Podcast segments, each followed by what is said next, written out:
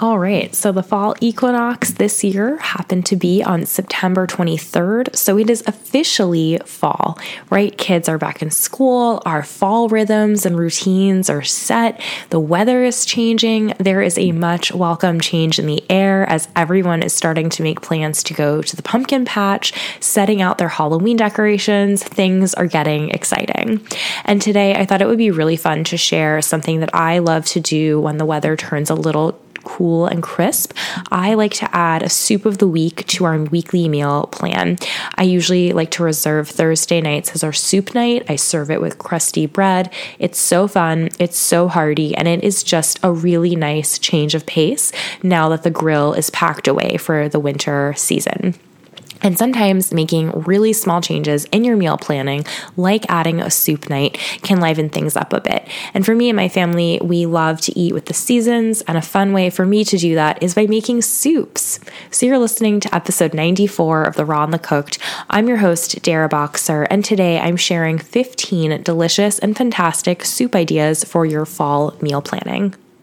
Hello, everyone, and welcome to The Raw and the Cooked, a weekly podcast that provides simple routines around the home, plus raw and honest book reviews. My name is Dara. I'm a Midwestern stay at home mom to three young kids, and I thrive on simplicity. As mentioned, in the fall and in the winter, I like to dedicate at least one day per week for meal planning to incorporate soup night with crusty bread. So I'm going to go through 15 soup ideas with you. I'm not going to go through step by step how to make every single one just because that would take forever with 15. I'm going to link as many as I can to my food blog for the recipe if you needed.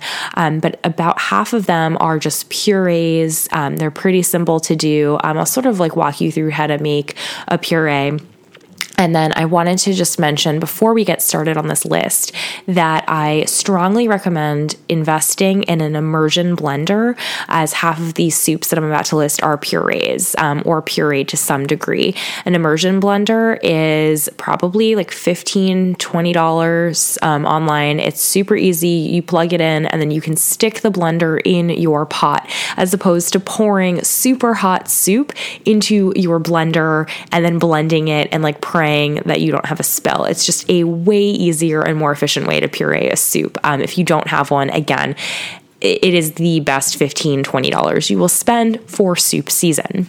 Okay, so uh, number one, Oh, and I should really mention uh, you need to use a stainless steel pot if you're going to use an immersion blender uh, because if you have a non-stick pot or like cast iron, I mean, you can kind of like scratch it up a little bit. I use um, one of those like really awesome enameled Dutch ovens for a lot of these soups, but you can't puree it in that, so you have to use like a big like stainless steel stock pot so you don't ruin your cooking supplies. Anyway, okay. Number one, creamy cauliflower soup, super delicious. Number two, a carrot and ginger soup, which is a fantastic go to if you're under the weather or sick. Number three is a roasted pumpkin soup, so good. You're going to have a ton of pumpkin left over when you carve your pumpkins, so you might as well turn it into soup. Uh, number four, roasted butternut squash soup. So good. I think this is even better than roasted pumpkin soup. Number five, split pea soup. Fantastic. Love those lentils. Another version, you could use red lentils. Um, you could use all different types, um, but your classic split pea soup, you know, your peas.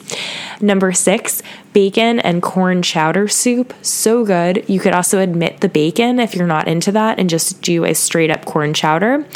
Number seven, a classic potato and leek soup. Number eight, a classic tomato soup, which I personally love to serve with grilled cheese sandwiches to my family. Number nine is a hearty vegetable soup. Number 10, a classic minestrone soup. Number 11, a white bean and kale soup. Number 12, a classic tortilla soup. Number 13, lemon chicken and orzo. So good. Number 14, chicken noodle soup. Number 15, chicken and wild rice. So, yeah, those are just some excellent soups. With 15 of them, you have uh, tons of variety. If you're only doing this once a week, you have an entire season of soups right here, and then you can just restart the list again once winter hits. Um, and another note that I wanted to mention on incorporating fall and winter produce into your meal planning I'm sure you're well aware that eating locally and, of course, eating seasonally with the earth, it's fantastic for you for a few different reasons. Um, and as a friendly reminder, I wanted to list out the ingredients that are seasonable to, seasonal to autumn. So we're talking Swiss chard, arugula, Brussels sprouts, broccoli, squash, mustard greens, pumpkin, eggplants, pomegranates, leeks, parsnips, beets, potatoes, mushrooms.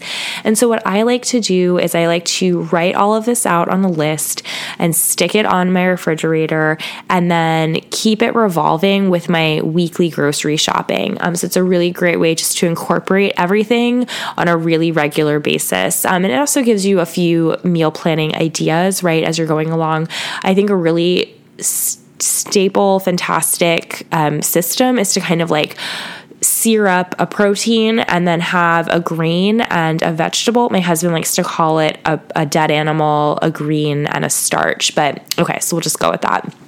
And so, you know, the easiest thing in the world is just to, you know, saute up a, you know, handful of chicken thighs, have like a roasted green and like a really yummy starch. And so by keeping this list on your refrigerator, you can kind of like go through and be like, okay, like what in the vegetables have we not had in a while? And you can be like, oh, right, like squash, like that would be excellent to like puree or to have with, you know, whatever. Um, or like maybe I could roast some eggplants and that could be my green or my my vegetable for, um, you know, this steak I'm about to sear. But anyway, like you get the idea. It's just to kind of keep everything fresh and seasonal and rotating. Um, again, just a really awesome and great way to eat with the earth, be a little bit more natural. And I, I know that we're very spoiled here uh, in America. We have access to literally every type of fruit and vegetable all year round, um, but that doesn't necessarily mean it's the best thing for you, right? Um, there's a reason why. Um, without just going into like all of it. But anyway, just my friends, trust me, it's way better. Um, your grocery store probably has a local produce section where they're getting produce from local farms. So it's not being shipped from like halfway across the world, right? The way that these fruits and vegetables stay fresh and healthy and decent looking in the grocery store is because they are sprayed and treated and just all the things that are not good for you. So that is why it is so important to eat things that are in season now that don't need to spend like a week on a boat to get here or flown in from here and there, right? Like it's just like this is this is like what your local farmer grew and is available now. Of course, I highly recommend going to your local farmers market as well for this produce. Um, but if that's not an option right now, uh, you know, a lot of grocery stores do have local produce sections. So please check that out. We are so lucky here uh, in my area to have a fantastic local produce section in our grocery store if you can't make it to a farmer's market. So that's what I'm going to say. Um, so I'm going to link as many of these recipes for the soups as I had mentioned mentioned earlier. Um, I have some on my food blog, but not all of them. Um, so go ahead and click, try them out our top favorites. I love making the carrot and ginger soup for my family when anyone is under the weather. My husband is a huge fan of it. Uh, I mentioned my chicken noodle soup on an episode uh, with chicken thighs a couple weeks back. And yeah, the rest of them are just so good and such an easy and wonderful way to incorporate new and delicious fall and winter vegetables into your weekly meal planning. So I hope today helped give you some inspiration in the kitchen. Uh, we'll see you back here next week.